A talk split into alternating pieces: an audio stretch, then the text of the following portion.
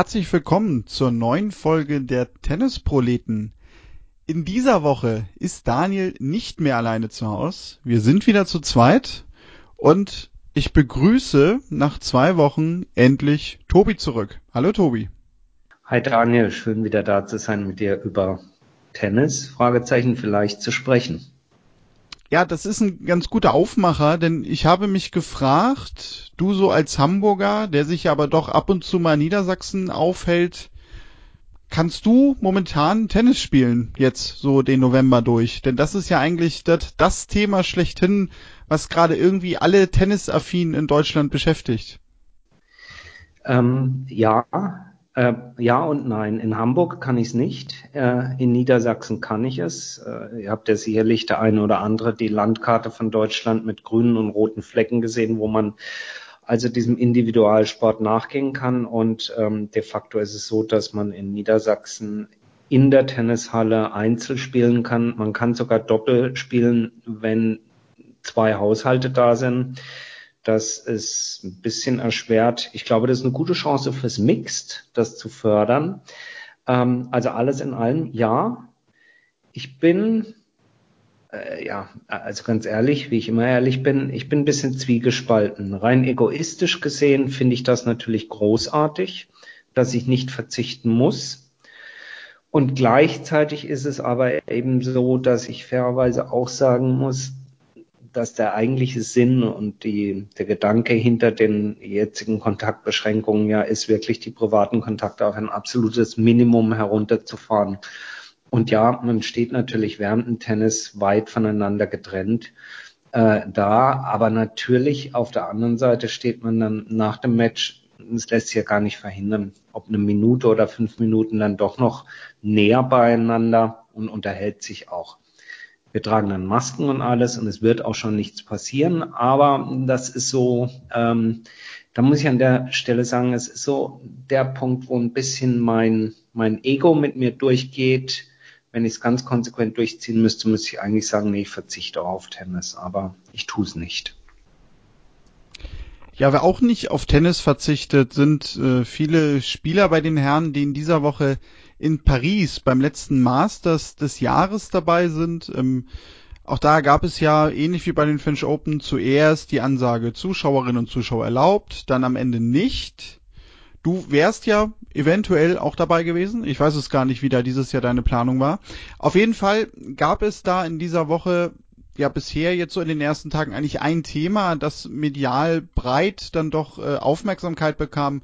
Das war natürlich der tausendste Toursieg von Rafael Nadal. Ähm, Tobi, du als bekennender Rafael Nadal-Fan, hast du die Nacht zum Tag gemacht? Natürlich alleine mit äh, sämtlicher Einhaltung der Kontaktbeschränkung und hast du diesen Sieg gefeiert? Oder meinst du, dass es vielleicht auch irgendwie letztendlich für Rafael Nadal ja eigentlich nur eine Zahl ist und der denn zwar natürlich für die Presse, weil Medienprofi, äh, die Fotos, Bilder und Interviews macht, weil die das denn so fordern? Also ähm, zum ersten Teil der Frage, meinem persönlichen Erleben. Ich habe das Match gesehen. Es war ja durchaus ein sehr, sehr enges Match gegen Feliciano Lopez. Und ähm, Nadal hat übrigens die letzten beiden Matches, äh, die er gegen Lopez gespielt hat, beide verloren. Das ist schon ein bisschen her, 2014 und 2015. Insofern, die waren, glaube ich, beide in den, in den USA, in Cincinnati und äh, ja und in Shanghai, was ja auch in den USA liegt. Ähm, genau, äh, insofern war von vornherein klar, dass es auf dem schnellen Belag durchaus eine Herausforderung wird. Ähm, er hat es dann am Ende ganz gut hingekriegt und natürlich habe ich hier ähm, eine Riesenparty gefeiert. Nein, ich habe mich auf der einen Seite gefreut, ich habe mich aber vor allen Dingen darüber gefreut, dass es ein spannendes und hochklassiges Match war. Und was Nadal selber angeht, das glaube ich nicht, dass das einfach nur eine Zahl ist, die er abhakt. Er ist genauso wie jeder andere Spitzensportler und äh, um es enger zu ziehen, genauso wie ein Roger Federer und ein Djokovic, ähm, jetzt sagen, besessen, äh, ehrgeizig, äh, Siege, Rekorde einzufahren. Natürlich betont auch er immer wieder, dass heute nur dieser Sieg zählt oder dass, wenn er einen Grand Slam-Titel gewinnt, dass das jetzt gerade das Wichtige ist und nicht die Zahl hinten dran. Aber ich denke schon, dass so in der Gesamtabrechnung äh, alle drei, wie sie da sind und natürlich auch viele andere Sportler äh, genauso, äh, schon solche Statistiken herangezogen werden. Und wenn man sich in diesem illustren Kreis eben sieht, von gerade mal jetzt vier Spielern, äh, die dieses Kunstwerk vollbracht haben, dann glaube ich schon, dass ihm das was äh, bedeutet. Und ähm, ja, also insofern äh, schöne Story rund um ein Turnier was natürlich, du sagtest, es erneut darunter leidet, dass ähm, keine Zuschauer da sind. Ähm, es ist dennoch, wie die letzten Wochen auch, es gibt tolles Tennis zu sehen, aber es ist auf der anderen Seite in der, sage ich mal, die Tristesse dieser riesengroßen Halle in Paris passt ein bisschen zur Tristesse dieser gesamten Woche irgendwie, oder? Ich würde sogar irgendwie fast sagen, zur Tristesse des kompletten Herbstes kann man, glaube ich, fast sagen auch, ne? Also, was das Turnier selber angeht, da ging es mir eigentlich eher so, dass ich sagen kann, naja, wir haben uns ja eigentlich jetzt schon irgendwie dran gewöhnt, dass wir Tennis ohne Zuschauerinnen und Zuschauer sehen. Denn wenn wir jetzt mal so an den Herbst zurückdenken, also so ein Erlebnis in Anführungszeichen wie am Hamburger Roten Baum, nämlich das Erlebnis, dass es dort äh, Zusehende gab am Rand des Courts, ähm, das war ja wirklich was Besonderes. Also das haben wir ja bei den wenigsten Tennisturnieren gesehen in diesem Herbst und von daher muss ich gestehen, das klingt jetzt fast zu positiv, so soll es gar nicht gemeint sein, aber ich habe mich da eigentlich jetzt dran gewöhnt, dass drumherum Stille ist. Das, das schon, das schon, ja. Äh, und äh, es kommt darauf an, ab wann du den Herbst zählst. Ähm, ich fand durchaus, wir hatten ja auch ganz ausführlich drüber berichtet, ich fand durchaus, dass die äh, French Open, das Roland Garros, schon ein, äh, ein Highlight in diesem, in diesem äh, doch sehr kurzen Tennisjahr ähm, war. Trotz fehlender Zuschauer gab es ja, äh, gab's ja wirklich Highlights dort zu, zu besichtigen und zu beobachten. Ähm, ja, vielleicht hat es wieder so ein bisschen damit zu tun, irgendwie, dass man einfach in diese, in diese dunkle Halle guckt und auch jetzt gerade wieder, äh, genau in der Sekunde, wo wir aufnehmen, die totale ähm, diese Arena und die einfach menschenleer ist. Dennoch, du sagst es und das bleibt nach wie vor unbestritten, auch ohne Zuschauer ähm, gibt es richtig guten Sport zu sehen, richtig tolle Begegnungen und Vielleicht trägt einen das so durch diesen, diesen November des Lockdowns oder des, äh, des, des Wellenbrecher-Lockdowns. Ähm, steht ja doch noch einiges an neben, neben Paris. Ja, da ist ja dieser bekannte Unterschied noch in diesem Jahr. Die Herren haben ja ein richtiges Saisonfinale. Es gibt noch die ATP Finals und auch die Next Gen Finals, also wo sich die besten Jungprofis der Tour nochmal messen.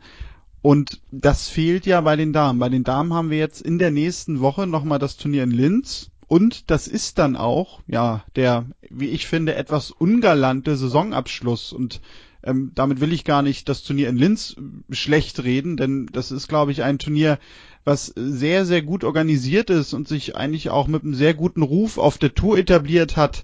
Aber ich finde es dann schon irgendwie etwas seltsam, Tobi, zumindest geht's mir da so, ja, dass man irgendwie keinen richtigen Saisonabschluss jetzt hat bei den Damen, sondern das Ganze eigentlich so ein bisschen, ja, man kann glaube ich sagen, locker ausklingt. Wobei so ganz locker mit den Hintergründen und der fehlenden Turniere ist es ja eigentlich auch wiederum nicht.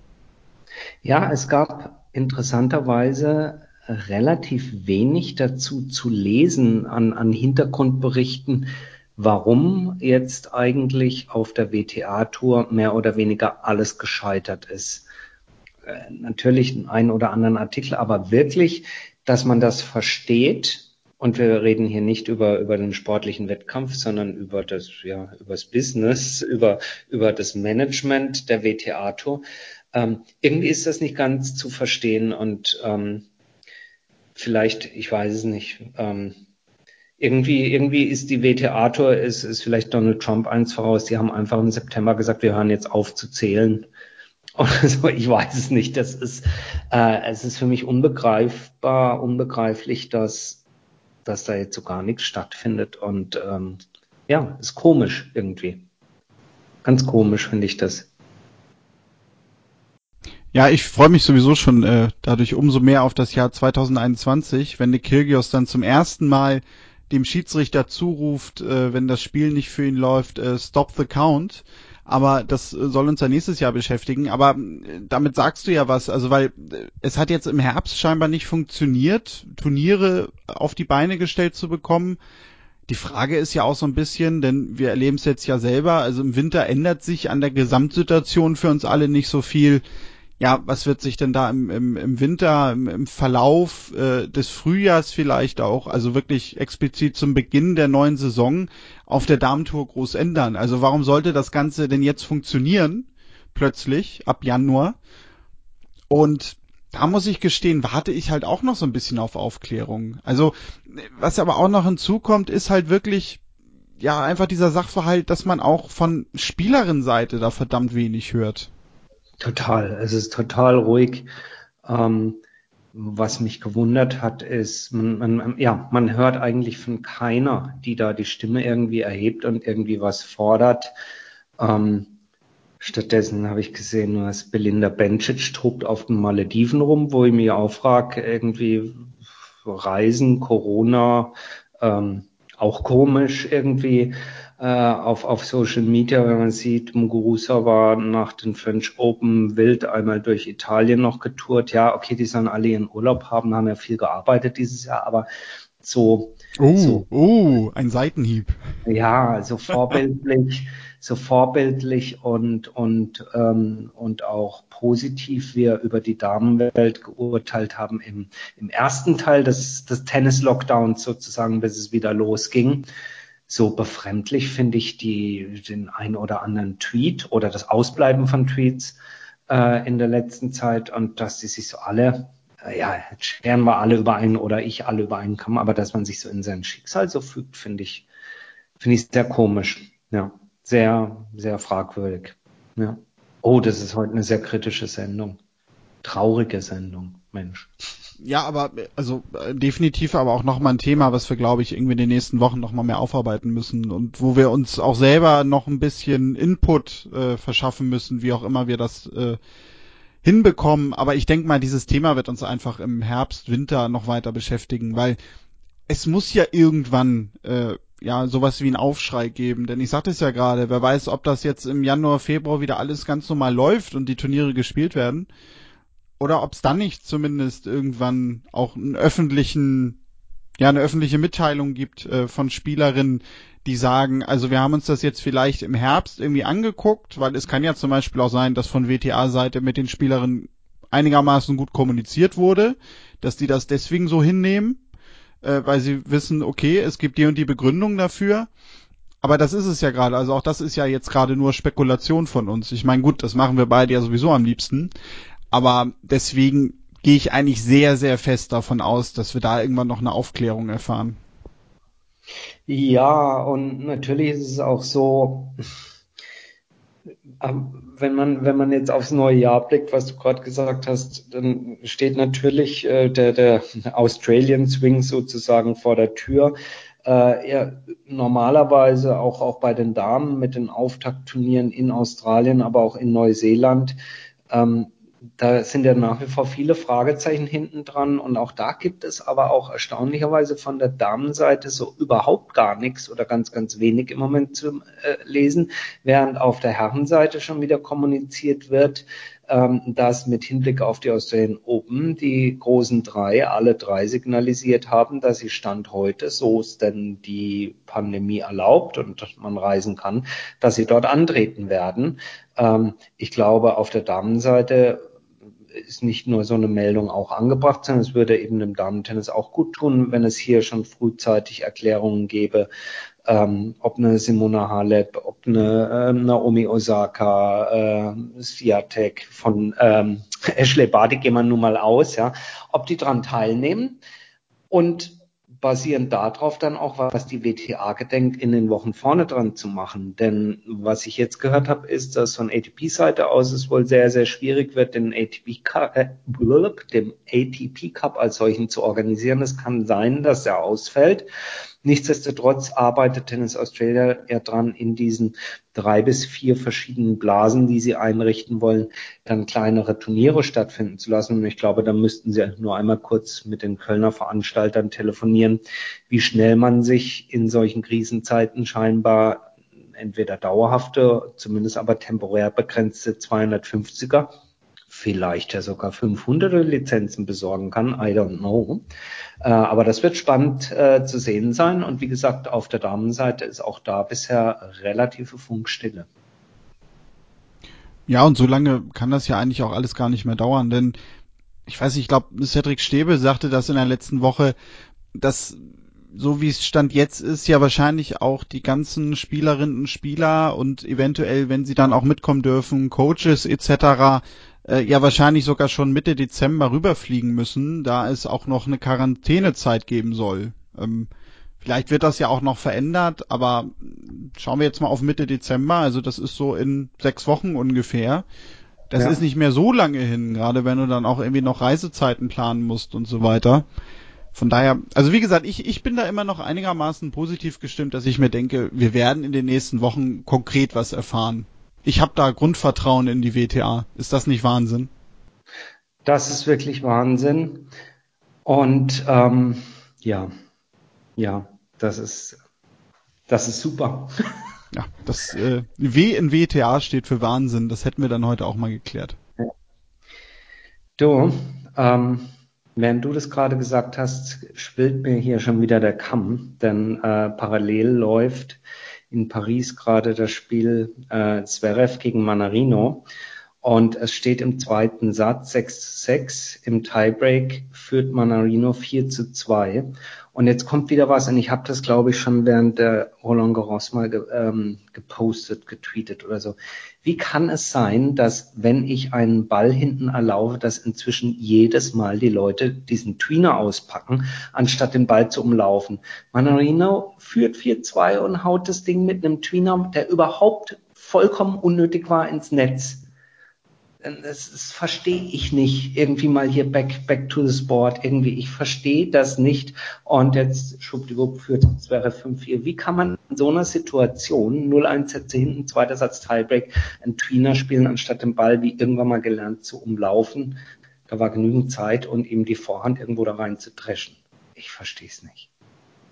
Gib du mir die Antwort. Ja, das ist, also, das ist ein interessanter Punkt, weil das ist, habe ich mir auch schon mal Gedanken drüber gemacht, weil also ich habe wirklich den Eindruck, das scheint irgendwie Mode geworden zu sein. Wobei, ja, also halten Profis sich irgendwie an Modeerscheinungen eigentlich ja nicht, denkt man, weil die müssen ja darauf äh, aus sein, dass sie in Situationen das spielen, was äh, den meisten Erfolg bringen kann und sich dann vielleicht nicht für den Tweener entscheiden, aber es scheint gerade einfach echt so ein bisschen, ja, äh, so ein Tweener-Jahrzehnt zu werden. Habe ich nämlich auch schon gedacht, weil ich glaube, das war bei den US Open oder so, wo ich so irgendwie nach drei, vier Tagen dachte, ich habe, glaube ich, in meinem ganzen Leben noch nie so viele Tweener gesehen wie in den ersten drei, vier Turniertagen.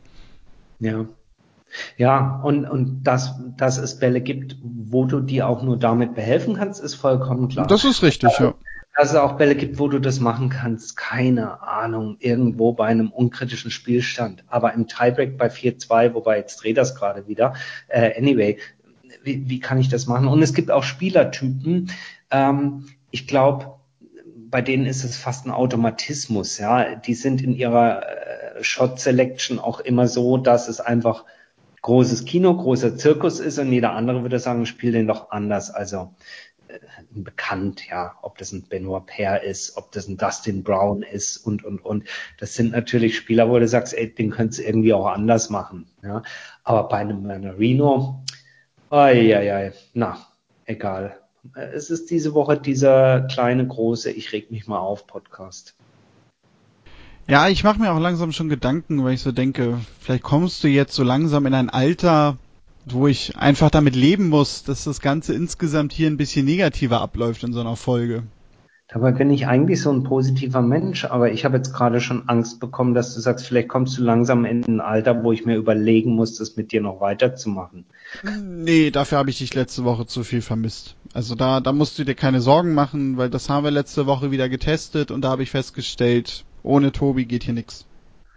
Ja, ich bin halt, es ist halt so wie früher im Fußballstadion, äh, halt Stehplatz und da gab es halt die Sitzplatzschweine und die haben immer halt nur so, bei uns sagte man gebruddelt, ja, also sich ihrem Ärger Luft gemacht und äh, ziemlich viel negativ gesehen. Eigentlich wollte ich nie ein Sitzplatzschwein werden, aber ich glaube, ähm, es ist leider so gekommen. Aber ich krieg auch wieder den Dreh. Nur diese Woche ist es schwierig. Apropos schwierig und den Dreh kriegen. Ähm, ich kann mir vorstellen, was jetzt kommt. Ja, es geht mal ausnahmsweise nicht um Ivo Karlovic. Ähm, äh, in den letzten Tagen gibt's ja schon so gewisse Diskussionen um Alexander Zverev. Oh, und jetzt gerade heute am Tag der Aufnahme äh, wurde bekannt, dass jetzt irgendwie Bela Ander äh, mit ihm zusammenarbeitet. Für die, die ihn nicht kennen, Bela Ander war früher Regierungssprecher zu Zeiten von äh, Gerd Schröder und hat auch äh, eine gewisse Zeit für die Bild-Zeitung gearbeitet und der macht jetzt quasi für einen Zverev, so wie ich das verstehe, die Kommunikation.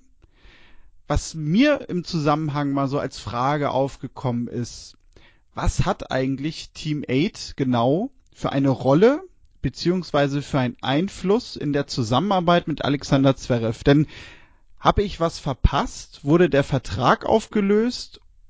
Eigentlich müsste Zverev doch immer noch bei dieser Agentur unter Vertrag stehen.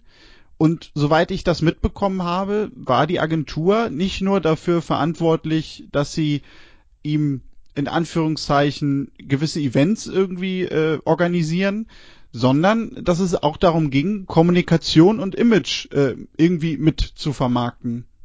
Was, was genau habe ich daran nicht verstanden, Tobi?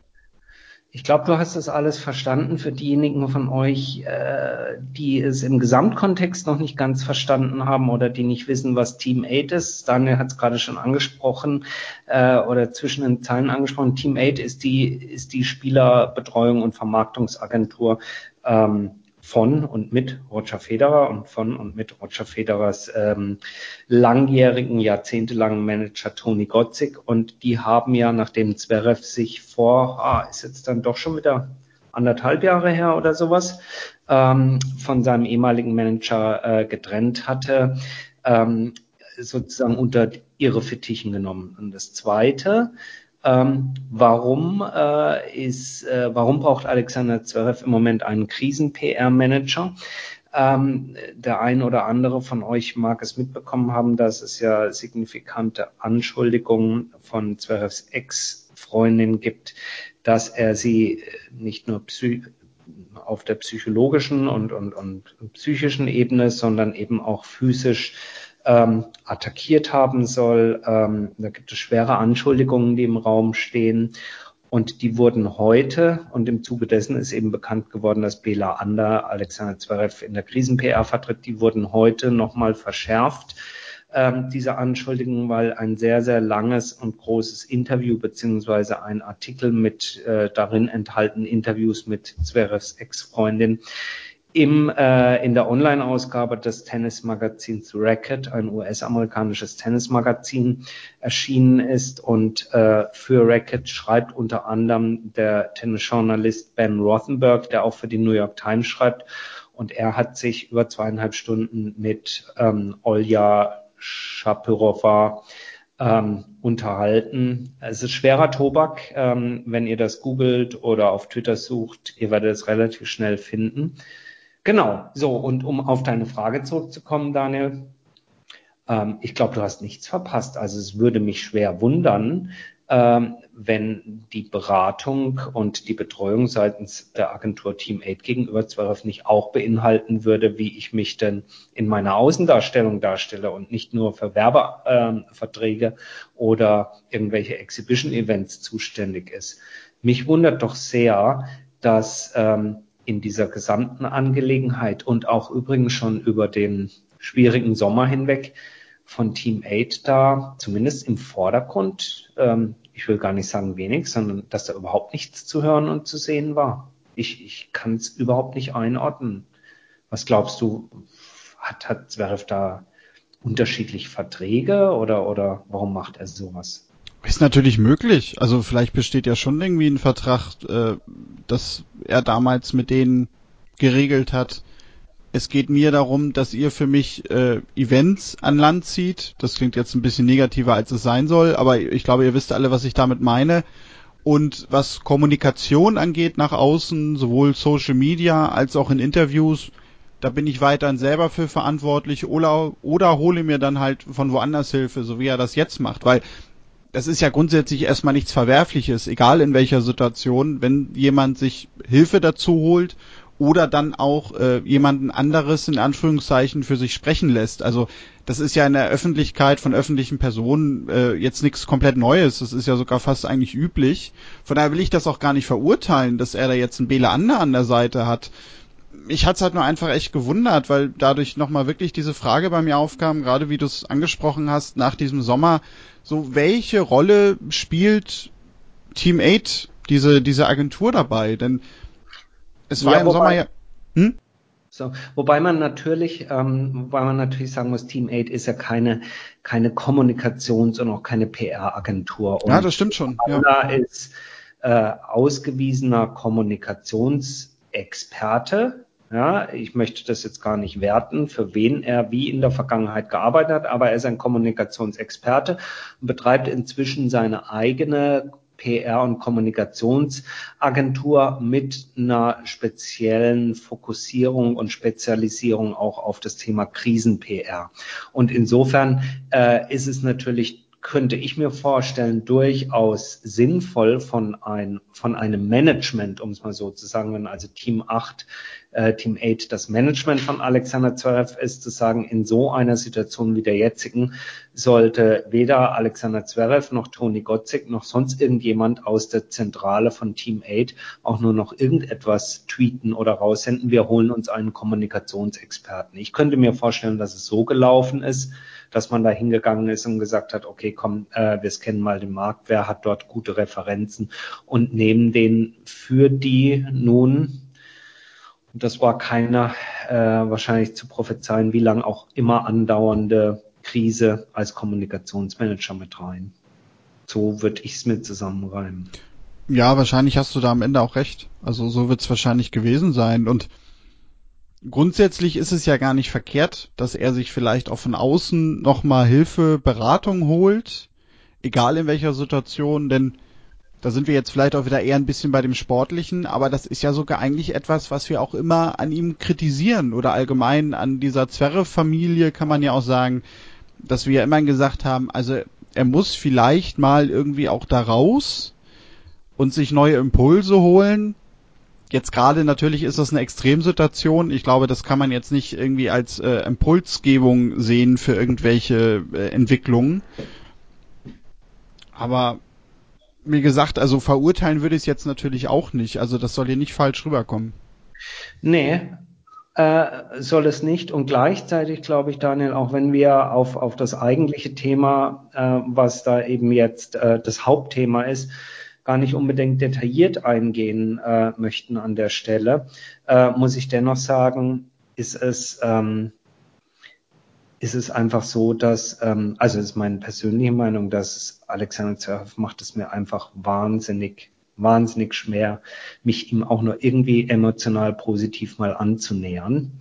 Äh, das ist jetzt auch ebenfalls wieder sehr allgemein formuliert und im Speziellen kann ich nur sagen, äh, das, was wir versucht haben, jetzt rein vom Management und Kommunikation einzuordnen, in einer sehr, ne, was heißt abstrakten Weise, aber sehr das eigentliche Thema außen vor zu lassen, Davon unbenommen ist, ähm, das ist meine tiefe Überzeugung, was auch immer äh, am Ende äh, das Ergebnis ist, dass ähm, ich, ähm, ich weiß nicht, ich bin, ich bin wirklich an der Stelle äh, schockiert und erschrocken, weil ich jedwede Form von Gewalt in meinem Leben und bei anderen Menschen ablehne. Ja.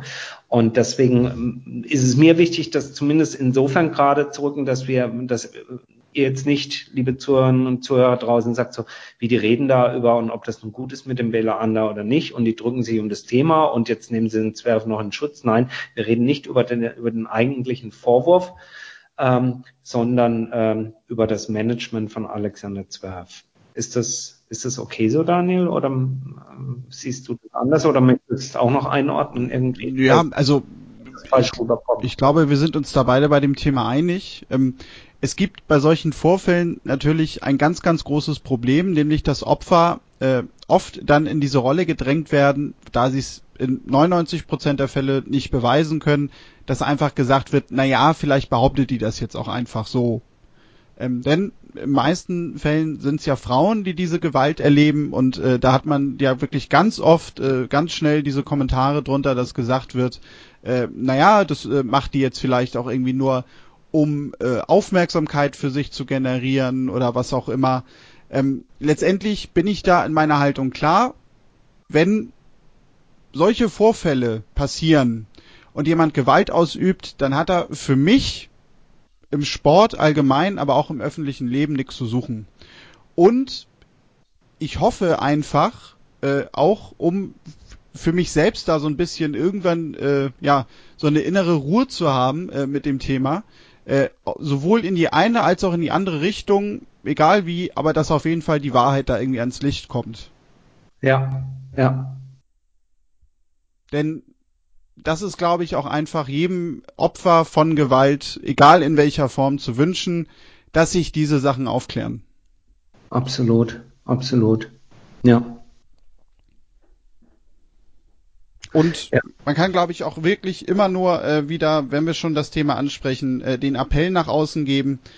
Denn ich glaube, das ist auch so ein bisschen die Aufgabe von uns allen. Wenn ihr selber Gewalt erfahrt, holt euch bitte Hilfe, versucht euch, wenn es auch nicht an Freunde geht, äh, an andere Einrichtungen zu wenden. Es gibt Hotlines. Ähm, eigentlich müsste man hier jetzt tausende Telefonnummern auch nochmal runterbeten, aber ihr seid daran nicht schuld, wenn ihr selber Gewalt erfahrt. Ich glaube, diesen Aufruf, den kann man in dem Zusammenhang ja auch nochmal machen. Definitiv, definitiv. Und ich bin froh, Daniel, dass wir es an der Stelle so versucht haben einzuordnen. Wir hatten vorher getextet und gewhatsappt, ob wir überhaupt drüber sprechen wollen. Wir wollten es nicht ähm, zu ausführlich an der Stelle machen, weil wir uns ja an und für sich, Entschuldigung, weil wir uns ja an für sich hier meist auf das Sportliche und auf das Drumherum Sportliche ähm, konzentrieren wollen. Aber es sind einfach, es ist so ein, äh, ja, ein äh, massiver Einschnitt in ja, in, in, in, in den Tennissport an der Stelle, in einen seiner Hauptprotagonisten im Moment auf der Profiseite. Und insofern finde ich, kann man an der Stelle auch nicht komplett äh, dran vorbeischauen. Definitiv nicht. Nein, natürlich nicht. Und äh, das muss, also ich glaube, wir sind sogar auch ein bisschen dazu verpflichtet, das zu thematisieren. Denn es ist ja jetzt auch nicht so, dass dieses Thema irgendwie neu ist im Tennisbereich. Also es gab ja sogar mit Nikolaus Basilashvili äh, einen Fall, ähm, wo es das auch gab. Und äh, da hat mich zum Beispiel auch äh, massiv genervt in gewisser Weise, dass es da auch von offiziellen Seiten irgendwie ja nie mal Stellungnahmen zugegeben hat. Also selbst wenn man jetzt auch eine ATP oder so nimmt, also wo man sich dann ja auch fragen kann, naja, äh, wird sowas irgendwie auf dem Sport getrennt, weil das darf es ja auch nicht sein. Oh ja, das ist, äh, da kannst du fast eine eigene, drei eigene Sendungen machen, wenn Richtig. Darum, wie sich, äh, wie sich Sportverbände mitunter äh, positionieren oder eben nicht positionieren oder wie lang sie brauchen, um sich in, aus meiner Sicht, eindeutigen Settings eindeutig zu positionieren. Stichwort DFB in der Vergangenheit, ja, und auch äh, äh, Tennis mit seinen, wie heißt es, Governing Bodies, ja, mit seinen äh, entsprechenden äh, Organen, ja ist nun wahrlich kein Ruhmesblatt, wenn es darum ging, gewisse Dinge ähm, sehr, sehr klar zu machen, was sie bereit sind zu akzeptieren, zu tolerieren und wo bei ihnen die rote Linie ist. Ähm, das wird interessant sein zu sehen. Es ist ähm, äh, offensichtlich im Moment, dass aber zumindest da die Ohren, was die Kommunikation angeht, im Moment gespitzt sind ähm, während in den Turnieren vorher gerne ja inzwischen jeder zweite oder dritte Tweet oder Post ähm, mit dem Posterboy Zverev versehen war, ist diese Woche extrem ruhig. Äh, die ATP, die ja sehr viel twittert auch, ähm, schreibt kaum über Alexander Zverev in Paris, auch das äh, Pariser Turnier selber äh, hat gestern einen kurzen Tweet äh, gebracht, wo sie nur das Ergebnis äh, sehr nüchtern ähm, äh, von ihm brachten, während sie ja sonst immer so ein bisschen Sahne drumherum noch machen bei jedem Spieler, äh, der siegt und in die nächste Runde einzieht. Also da ist schon eine, eine gewisse Zurückhaltung zu beobachten. Aber ähm, ich denke, wenn dieser Fall nun seinen Lauf nimmt, wäre es und, und ist es hoffentlich dann angebracht, dass Verbände da auch Klarstellung zu beziehen. Allein ich bezweifle es etwas. Mal gucken.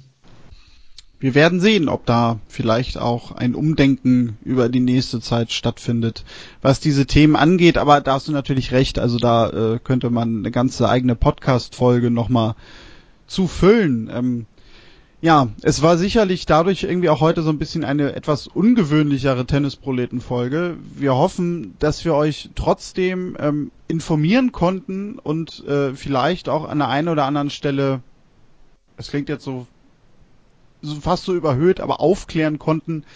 Ähm, Tobi, wenn man Rückmeldung an uns hat, vielleicht wenn ihr auch Feedback äh, zu dieser Thematik habt, die wir jetzt am Schluss besprochen haben, äh, weil da wird uns natürlich auch eure Sichtweise sehr, sehr interessieren. Schreibt uns gerne an kontakt.tennisproleten.de oder geht natürlich auch in die sozialen Netzwerke, tretet mit uns dort in Kontakt. Dort findet ihr uns bei Facebook, Twitter und Instagram auch jeweils immer unter Tennisproleten. Und sonst, Tobi, wenn man noch in unserem Shop auf tennisproleten.de vorbeischaut, dann freuen wir uns darüber natürlich auch und wir hören uns dann in der nächsten Woche sicherlich wieder. So machen wir das auf jeden Fall. Ähm, bleibt gesund, bleibt uns treu. Wir freuen uns, mit euch bald wieder in Kontakt zu treten. Alles Gute, bis dann. Tschüss. Und tschüss.